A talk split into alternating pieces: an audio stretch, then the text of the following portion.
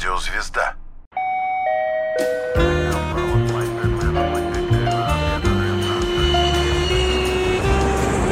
Небеса. Программа о пилотах и самолетах. Взлет разрешен. Всем привет! Привет всем! Это программа «Небеса». Да, Юлия Осипова. Семен Чайка. И сегодня у нас замечательный гость. Представь, пожалуйста. Сегодня у нас в гостях генеральный директор ОКБ «Дронстрой» Александр Николаевич Золотов. Вот они, люди, которые создают нереальные, конечно, вещи. Здрасте. Добрый день. Дронстрой. Ну, понятно, что речь идет о дронах, о тех самых замечательных и очень полезных, как теперь показывают времена, летательных аппаратах. Скажите сразу у меня вопрос. Раньше, помнится, на разных музыкальных фестивалях, тогда, когда это только-только uh-huh. пошло, я по воле случая и профессии своей очень многие из этих фестивалей посещал и продюсировал в том числе. Люди, которые снимали, делали красивую картинку, пользовались такими вот классными дронами с камерами. Я всякий раз подходил, спрашивал, сколько стоит, интересно, ну, любопытно было. И оказывалось, что для того, чтобы приобрести, можно, но управлять и таким образом пользоваться можно только с каким-то разрешением особым. Это должна была быть какая-то бумага, которая тебе разрешает управлять этим аппаратом. Это сейчас до сих пор так? Ну, давайте начнем, так сказать, сначала. Э, дело в том, что э, любое изделие, которое летает в небе, оно, ну, как вы понимаете, может упасть. Угу. Чем это изделие больше, тем оно опаснее. Естественно, допустить анархию в этом вопросе ни одно государство не может. Вот. Естественно, у нас введено регулирование, введена обязательная регистрация дронов по определенной процедуре по линии Росавиации. Ну и допускать, конечно, анархию в этом нельзя. Одно дело – это маленький любительский дрон, другое дело, как вот вы привели пример, это профессиональная камера, профессиональный подвес, то есть там ну, минимум общий вес 10-15 килограммов. Вы прекрасно понимаете, что с высоты 100 метров это очень-очень-очень такая небезопасная вещь. Поэтому, да, введено регулирование, оно сейчас работает, все это прописано, все это в открытом доступе, все это есть. А я думал по другой причине. Просто дрон, он может подняться, заглядывать в окна, ну, а Может. как? Ну вот. Давай мы вот про юридические, этические, практические ограничения поговорим чуть-чуть попозже. Хорошо, как Давай? скажешь. Давай. Давай мы сначала определимся, это для меня даже больше... А Юля пилот э, гражданской авиации, между прочим, в прошлом. прошлом. Да, она управляла Airbus. Практически, я не побоюсь сказать, Иван Кожедуб. Иванна Кожедуба. Да, это комплимент, спасибо. Есть ли какая-то разница, и если она есть, то в чем между дронами, беспилотниками, квадрокоптерами, или это некий собирательный образ, который можно назвать одним словом дрон? Ну, э, само понятие дрон, скажем так, наиболее расширенное и наиболее обобщенное, потому что и квадрокоптеры, и БПЛА, да, это тоже дроны, но это то, что летает. Ну, также к дронам относятся и подводные аппараты управляемые, и наземные, то есть это все называется сейчас общим словом дрон. Так что и квадрокоптер, и БПЛА другого типа, ну там самолетного типа, либо вертолетного типа, это все, да, можно назвать дроном. А у меня такой, может быть, странный вопрос, может быть, вообще не, не по теме, а в медицине, когда используются на дистанционном управлении какие-то камеры, которые внутри организма человека, это не дроны? Ну, вы знаете, скажем так, это некое роботизированное устройство, либо автономное, либо управляемое. В принципе, да, их тоже можно отнести к дронам. Угу. Ну, есть... мы знаем, например, дроны, которые вот есть у э, General Dynamics американской, вот эти вот э, собачки, мулы да, да, да. и прочее, прочее. Это тоже дроны, ну, это роботы или дроны, там, назовите как хотите. Как это слово перевести в таком случае? Дрон – это что? Управляемый э, Ну, это, робот, управля... это, не, это некий, некий управляемый аппарат. И либо управляемый, либо автономный. Вы знаете, что сейчас есть э, система распознавания образов, есть э, программное обеспечение с элементами искусственного интеллекта, угу. то есть определенные аппараты могут действовать автономно в рамках той программы, которая есть. А чаще всего где они применяются? Ну, мы видим, что сфера применения дронов, она расширяется, значит, ну, скажем так, применение дронов по линии силовых ведомств мы затрагивать не будем, хотя можем немножечко сказать, что при проведении массовых мероприятий, вы знаете, по линии правоохранительных органов э, дроны сейчас активно применяются для наблюдения, потому что, ну, любое массовое мероприятие – это достаточно ответственная вещь. Дроны применяются сейчас и в качестве, скажем так, э, доставщиков чего-либо. В том числе я знаю, что и они доставляют и органы по линии трансплантологии.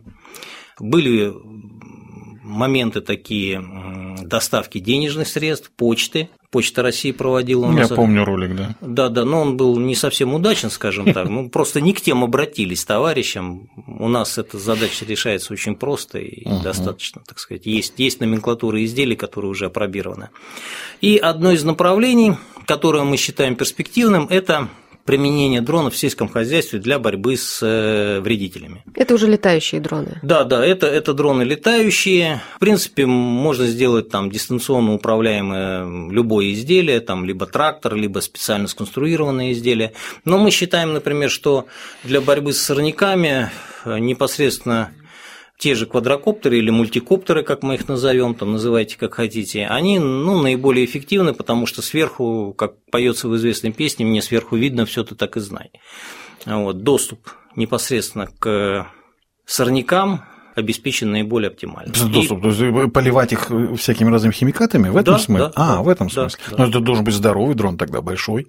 Ну, скажем так, то, что сейчас применяется, то, что у нас было опробировано в позапрошлом, прошлом году в Ставропольском, в Краснодарском крае, э, мы нашли оптимальную модель то есть мы тоже пошли по пути гигантомании, мы создали платформу грузоподъемностью 120 килограмм. Угу. Ну, это очень, ну, это вот аэротакси, которое сейчас большая вот, штука, да. да.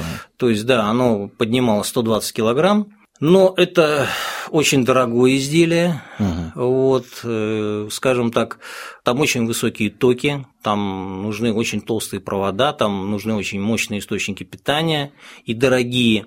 Ну, мы тоже немножечко ушли в эту гигантоманию, мы создали дрон грузоподъемностью 90 килограммов, но наиболее оптимальным для сельского хозяйства оказался дрон грузоподъемностью 10 килограммов, то, что у нас сейчас есть, и временем полета, значит, 30 минут это гарантированное, и 10 минут у нас это резерв. Ну, общее время полета 40 минут. Что за это можно успеть время сделать? Ну, за это время можно успеть очень много, потому что методика применения химикатов, она отличается от сплошного полива, когда у нас идет трактор по полю, угу. тащит бочку и поливает, так сказать, заливает все подряд. Здесь у нас делается немножечко по-другому. Делается аэрофотосъемка, значит, вычленяются участки поражения, ну, предположим, если это пшеница или подсолнечник, значит, вычленяются участки поражения, это все закладывается в э, память дрона, это электронная угу. карта, и он непосредственно летит и по точкам вносит химикаты. Ах ты, как красиво. Расход меньше, время э, меньше, эффективность. Он летает уже без человека, я так без. понимаю. То есть авиахимработы, которые раньше выполнялись Авиахимработы. На... Да, прямо такой отдельный вид работы, авиахимработы. Да. Да, которые выполнялись раньше ну, на Ан-2. пилотами, да, пилотами да, да, да. Ан-2, Я так правило. понимаю, что они в скором времени будут вытеснены. Ну, вы знаете, говорить об этом может быть пока что рано. Почему? Ну, потому что, скажем так, у нас ну, есть некий элемент недоверия у крупных э, сельхозпроизводителей. Ко всему новому. А потом, как вы знаете, обычно, потом да? вы знаете, я помню свое выступление в одном очень представительном собрании, где сидело очень много погон, и когда я стал говорить о малых беспилотниках, ну, это вызвало у больших генералов улыбки. А малые беспилотники это какие? Ну, это, скажем, это беспилотники до 30 килограмм вот такие. А большие тогда? Ну, есть, у нас есть, например, БПЛА с размахом крыльев 6 метров, вот, ну, грузоподъемностью порядка там 150 килограммов. Это тот, который сейчас часто показывают по телевизору в сводках. Ну, это турецкое производство. У нас не, есть... не, а наши показывают тоже. Э, ну, наши нет, это у нас другое изделие. А, другое все-таки. Да, Слушай, да, а как он запускается, вот этот вот с крыльями? А Сейчас, с, прости, с рогатки? Тебя пере, перебью тебя секунду, все-таки я э, хочу понять, почему же, ведь это и с экономической точки зрения, и с э, экологической точки зрения гораздо перспективнее использовать дрон на этих же самых химработах. Ну, понимаете, скажем так, э, у нас, если вспомнить историю внедрения автомобиля, ну, вроде бы сто лет прошло, да, ну, чуть-чуть больше, больше, да, да, но вы знаете, что к автомобилю, особенно правящий класс, относился, ну, крайне с недоверием. То есть шикарная ландо с позолотой, там четверка коней, форейтеры – вот, а здесь что-то грохочущее, неприятно пахнущее. Ну, как мы видим, технический прогресс, он пробил себе дорогу. Я думаю, что лет через 5-10 это будет абсолютно. Ко всему новому такое недоверие. Да, да, да. Мы пока прервемся. Так вот устроена наша программа. Небеса Авиация от взлета до посадки.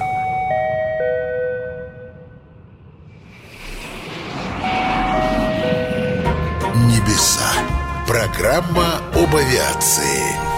Автопилот включен.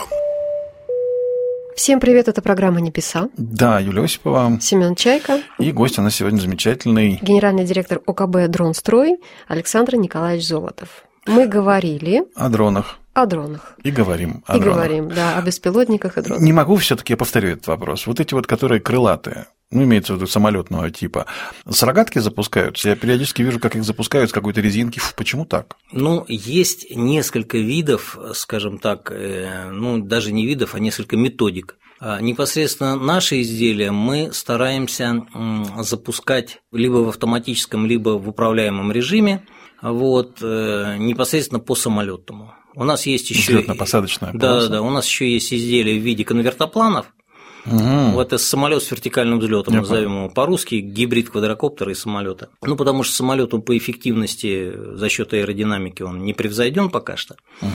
То, что используется сейчас, если, например, говорить об Орлане 10, некоторых других моделях, да, это делается, скажем так, с некой пусковой катапульты, ну, угу. либо, как вы говорите, рогатки, и посадка идет э, через э, парашютное приземление. Ну, мы считаем, что это несколько архаичный метод. Вот, мы идем все-таки по пути автоматизации взлета и посадки.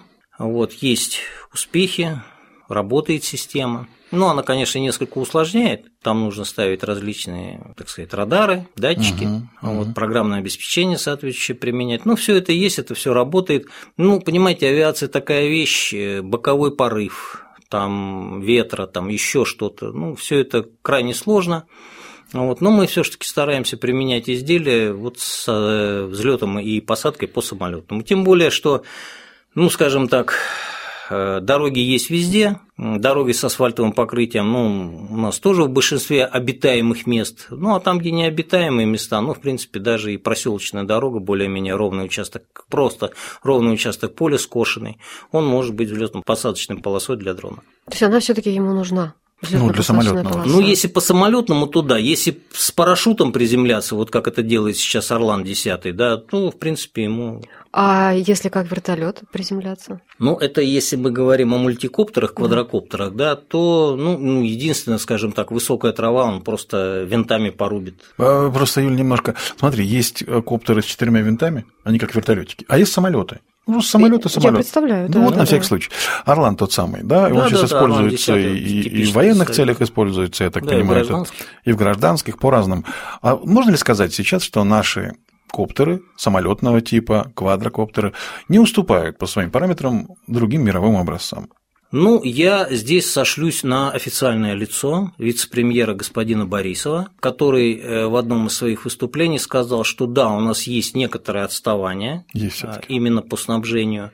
У нас нет отставаний в разработках, у нас есть некое отставание по снабжению и оснащению. Из тех моделей, которые мне известны, ну, в принципе, они соответствуют параметрам вот этот широко разрекламированный э, турецкий беспилотник, я не буду делать рекламу. Хорошо, все знают. Вот, э, ну, скажем так, он оказался достаточно эффективен, но не так, как его рекламировали. Как хотелось бы. Да, как хотелось бы. Ну, а наши, кому-то хотелось. Наши-то Орланы, те самые, о которых мы упоминали, они по эффективности такие же, как этот, ну, который мы не упоминаем? Так, это несколько машины, несколько разных классов. Орлан, он создавался прежде всего как разведчик. Угу. Значит, задачи по созданию ударного а, аппарата ну, никто не ставил. Поэтому у него есть ударный вариант, но такой задачи не ставилось. Я знаю, что такие разработки есть и по линии концерна Калашников, и по другим.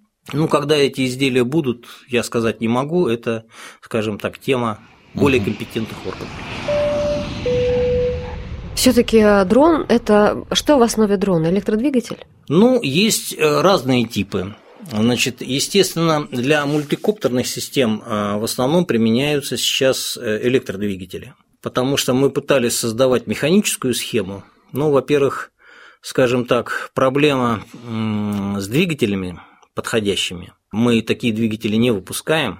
Это двигатели все иностранные, чешские, американские, немецкие, китайские. Это бензиновые, в смысле? Бензиновые, да. Ну, это если брать для авиамодели непосредственно. Ну, потом там достаточно сложная механическая трансмиссия. Причем такие примеры были, если я не ошибаюсь, в 1928 году такой был дрон сделан. В 28-м? По-моему, в 28-м, если я не ошибаюсь, боюсь соврать. Как раз он был механический. Был двигатель, и на три остальных винта была механическая передача. То есть это не вчера родилось. А кто это создал? Мы? По-моему, наш изобретатель. Все же наше. Но, по-моему, как всегда в Америке. Это нормально. Что-то а Сикорский. Это нормально. Я сейчас фамилию не помню, я не могу сказать. Ну, в 1928 год появился первый неуправляемый, э, ну, как бы, да, вот такой БПЛА. Ну, механический, бензиновый, да, Обалдеть. бензиновый. Это, это если я не ошибаюсь. Ага. Вот сейчас, сейчас не могу точно. Ну, по-моему, в 28 году были работы по этой тематике. Вот он не пошел, да и сейчас, собственно говоря, если ставить ДВС, это что это? Двигатель ну, это внутреннего сгорания. Двигатель Внутреннего сгорания. сгорания. Достаточно сложная механическая передача, нужно же обеспечить соответствующую надежность. В авиации, вы знаете, все должно быть очень надежно. Даже, даже в такой авиации, то все должно быть очень надежно. Вот. И в основном, конечно, применяются электрические. Для дронов самолетного типа ну, применяются да, бензиновые двигатели различные, и реактивные двигатели применяются, Да. в том числе. Ну, на американских дронах стоят, например, Мгм. реактивные двигатели. Есть Германия, по-моему, выпускает реактивные двигатели для авиамоделей маленькие. Мгм. Ну, это все можно увидеть, есть модели. Все это дело работает, летает. Ну, в основном для квадрокоптеров, назовем это так, да, чтобы не уходить в дебри, да, применяются электрические двигатели. И мы их делаем сами. К сожалению, вы знаете, что у нас есть проблемы с производством чипов и радиоэлектронной промышленности как таковой. Вот сейчас, я знаю, предпринимаются определенные шаги по исправлению этой ситуации. И, к сожалению, мне неизвестно о том, что мы производим двигатели, электродвигатели подобного типа маленькие для э, квадрокоптеров. А большие? ну, большие, слава богу, у нас еще заводы сохранились. Я знаю, что в Курске есть завод по производству электродвигателей больших, и в Санкт-Петербурге, насколько мне известно, вроде завод электросилы еще живой. Вот, то есть у нас большие заводы еще сохранились. Ну, электродвигатели, они применяются во всех отраслях. Ну, в общем, да. Да, да, да, потому что без них никуда, скажем так. Сейчас у нас четко определен курс на импортозамещение, ну а успехи мы с вами увидим. Я почему спросил про большие? Я, может быть, наивен. А что мешает? Если у нас есть большие двигатели, их с успехом производят, сделать уменьшенную копию этого двигателя, и вот у нас появились маленькие двигатели для коптеров. Вы знаете, я тут, может быть, выскажу несколько крамольную мысль, но я всегда при таких вопросах обращаюсь э, к бесценному кладезю наших фильмов и мультфильмов. Давайте. Э, В известном э, мультфильме Простоквашина известный персонаж Кот Матроскин говорит, у нас не средств, у нас ума не хватает. Спасибо вам за честный ответ. Спасибо. А в вашей компании сейчас основной заказчик – это Министерство сельского хозяйства? Нет? Нет, мы не работаем с государственными органами, к сожалению, работать с государственными органами в тех условиях, которые созданы соответствующими федеральными законами по закупкам, ну, давайте скажем так, крайне сложно. Вот, потому что основным критерием там является цена. Мы знаем, что были злоупотребления, что у нас, э, ну, например, такой я пример помню, правда, это было в середине 2000-х, это сейчас исправлено, конечно, в значительной степени, но, например, тендер на производство танковых прицелов выиграла ООО, которая занималась рыночной торговлей, ну, потому что оно предложило самые низкие цены. Сейчас, конечно, введены требования определенные, лицензирование, э, определенные допуски, вот, сейчас ситуация исправлена, но, к сожалению, вот этот принцип вроде бы он, конечно, правильный, что цена определяет все. Но мы не работаем с государственными органами, у нас частные заказчики, как правило, это сельхозпроизводители, и мы работаем с ними. К сожалению, я пытался общаться с Министерством природы по линии лесоохраны, но они хотят покупать готовые изделия, при этом мы не знаем их специфики, понимаете, ведь все же нужно делать под конкретику. То есть они не как- выдают вам, чего Да, хотят. да, да, да, да. То есть мы что, ну, я, я должен получить какое-то техническое задание. Ну, как это делается у американцев? Ну да. Объявляется конкурс, дается техническое задание, И по нему выделяются всё. гранды, Ух ты. гранды. А после этого уже готовые изделия сравниваются, испытываются И производится. и производятся. Нам пока нужно прерваться. Небеса. Авиация От взлета до посадки.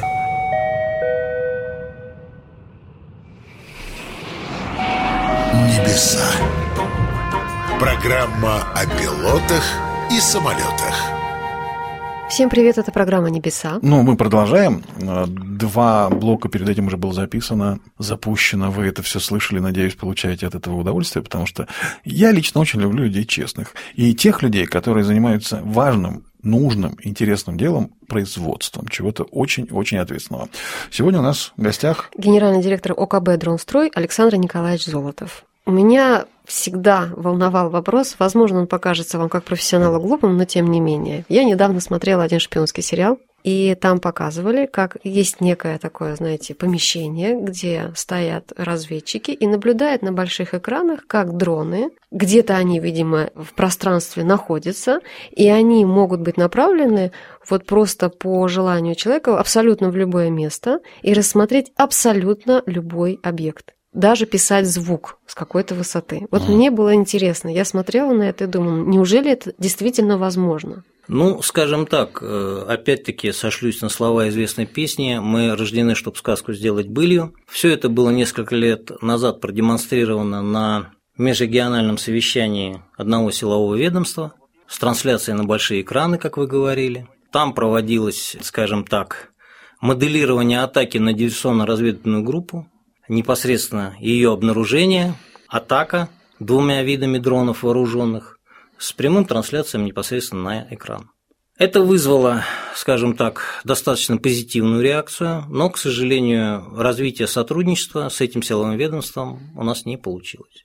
Но я так понимаю, что это в принципе технически возможно. Это все реализовано. А откуда? Уже реализовано. Ну, я же говорю, несколько лет назад есть, мы все это показали. Нет, нет, это, это в экспериментальных образцах. А имеется в виду уже так, чтобы это на поток пошло? Может знаете, быть, не у нас, может быть, в мире. Да. Вы знаете, мне неизвестно о применении подобного рода вещей э, непосредственно у нас, ну, в силу специфики, секретности угу. и всех остальных моментов. Я думаю, что работы ведутся в этом направлении. Вот. Э, ну, у нас просто уже готовый комплект такого оборудования есть. Ты как в воду смотрел. И, значит, ну, например, вот возьмем то, что есть э, в армии США ну, как наиболее такой яркий представитель.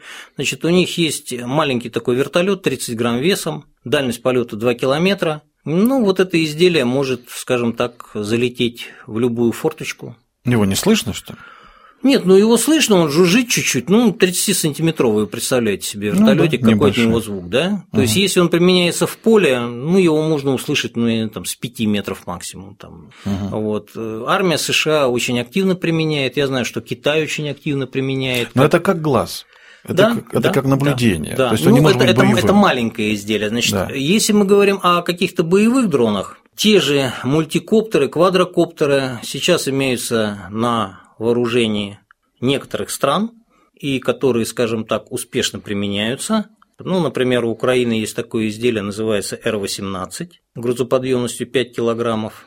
Ну, я могу сказать откровенно, у нас есть изделие грузоподъемностью 10 килограммов. То есть наши лучше? Ну, я не скажу, что лучше. Но не хуже. Э, скажем так, не хуже. Лучше. И мы готовы это для цели Родины угу. передать, но, к сожалению, Родина пока не просила. Но Родина пока не просила, видимо, обходится своими силами. А откуда происходит управление вот, вот этой вот прямо армией дронов, я не знаю, если они такие маленькие, вот они вот как комары, не знаю, вот каким-то объектом. Ну, вы, наверное, вы, наверное, имеете да. в виду вот фестиваль «Алые паруса», где ну, очень красивое крас... шоу да, было. Да, Значит, э, система управления э, любым роботизированным устройством, дистанционная система связи, которая базируется прежде всего на системе связи, это, конечно, важнейший элемент. Вот. И искусственный интеллект у нас не настолько развит, я еще раз повторюсь, что есть определенные программы по распознаванию образов, по каким-то алгоритмам работать, но тем не менее управление все-таки беспилотникам требуется. Для этого, естественно, создаются системы связи и управления различных диапазонов, различного типа, различных протоколов. Вот. В основном сейчас это применяется управление в диапазоне 2,4, 5,8 ГГц. Ну, это то, что на обычных дронах, на бытовых, скажем так, на любительских применяется. Мы используем свою систему связи в своем диапазоне и в своем протоколе, закрытую, без возможности перехвата управления. Тут у разработчиков, скажем так, достаточно широкое поле. А дроны на радарах видны? Ну, скажем так, зависит? из того, что мне известно, я еще раз скажу, я могу не располагать закрытой информацией, современные системы ПВО имеют ограничения по размерам. По размеру. То есть, ну, например, если дрон размером с птицу, ну, чайка, крупная чайка, у нее размах крыльев э, метр, а то и полтора, да. Ну, полтора где-то. Ну, соответственно, он на экране радара он так и отобразится. Тем более, если это композитный материал, тем более, если применена определенная, так сказать, технология, близкая к технологии стелс.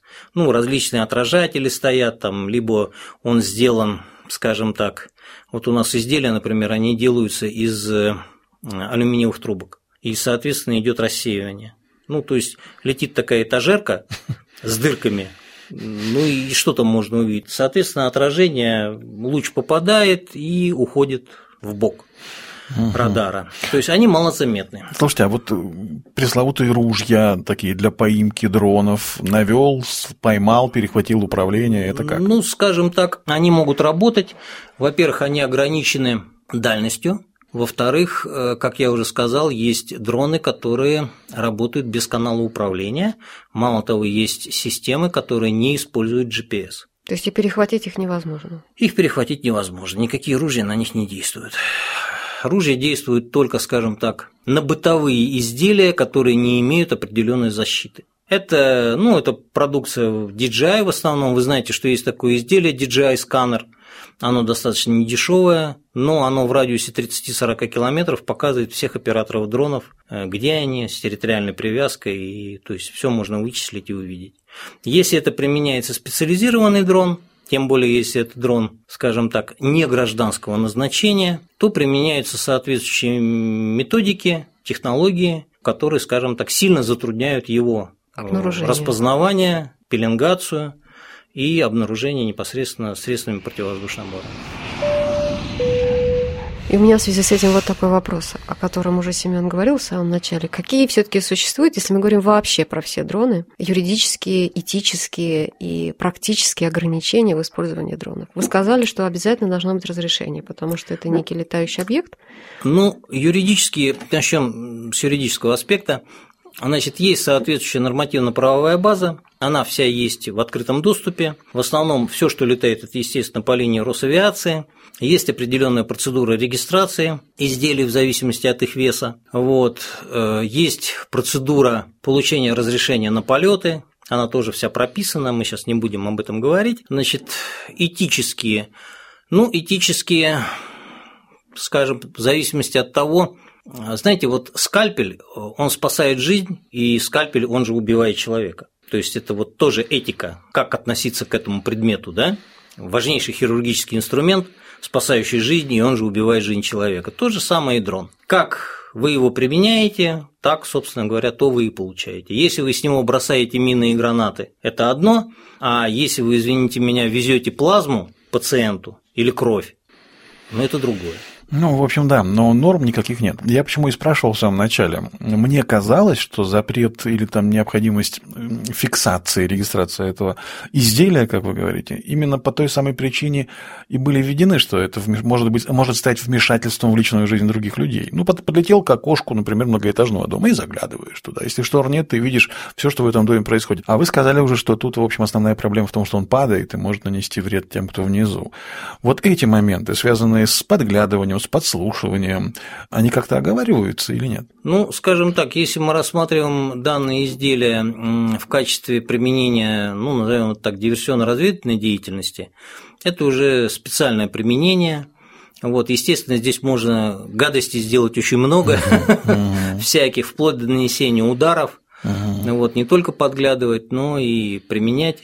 То есть частное лицо заказать такой дрон не может, например, в вашем УКБ для личных целей? А, вы знаете, мы изготавливаем несущую платформу.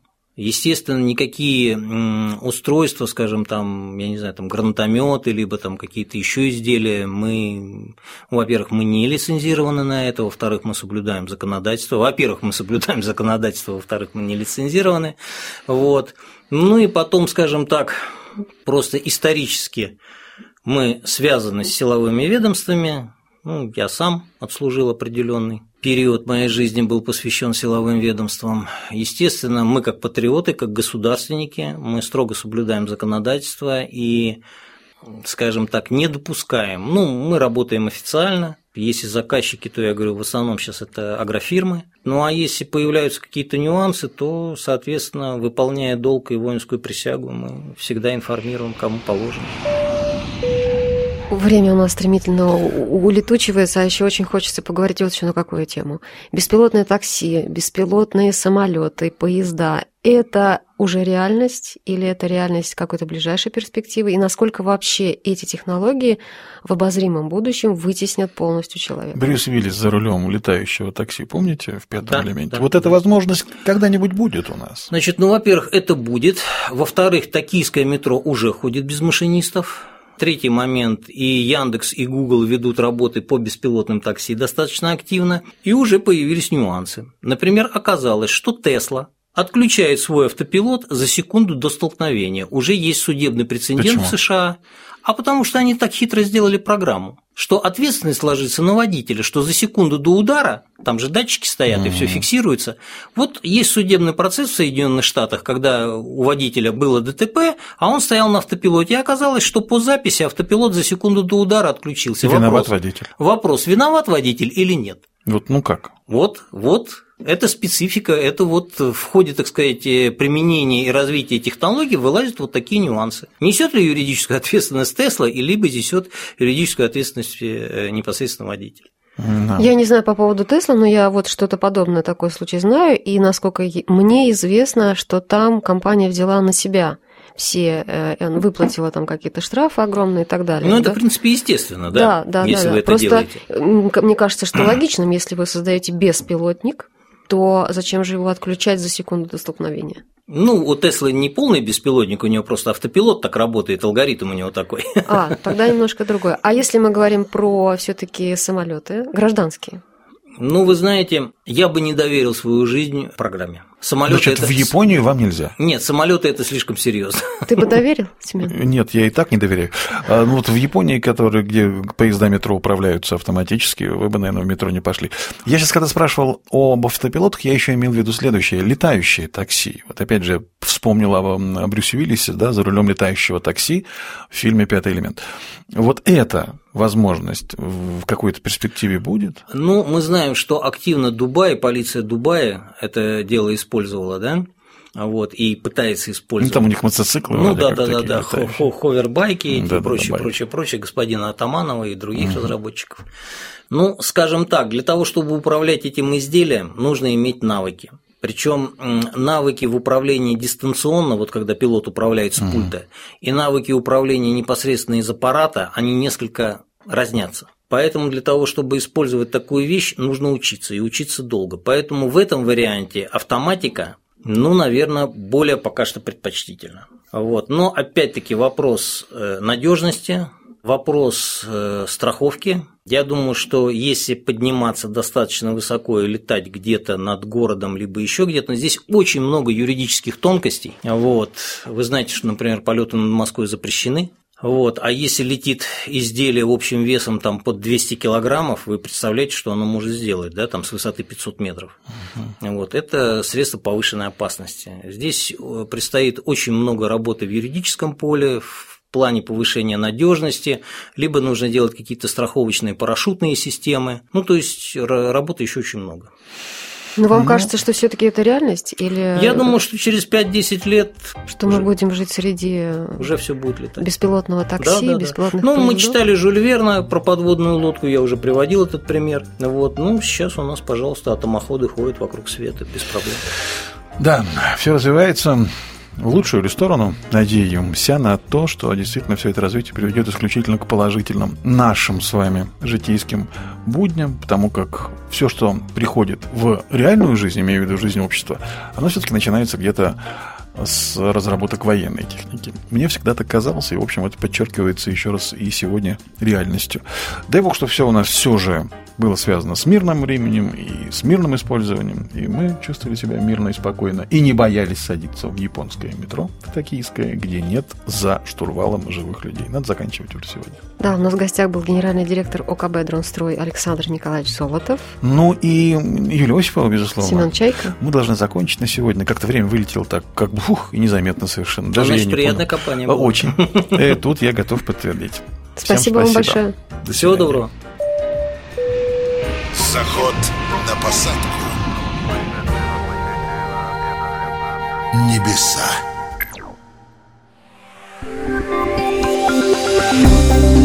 Лучшие программы «Радио Звезда» на всех основных платформах подкастов. Слушайте, комментируйте, ставьте оценки, делитесь с друзьями.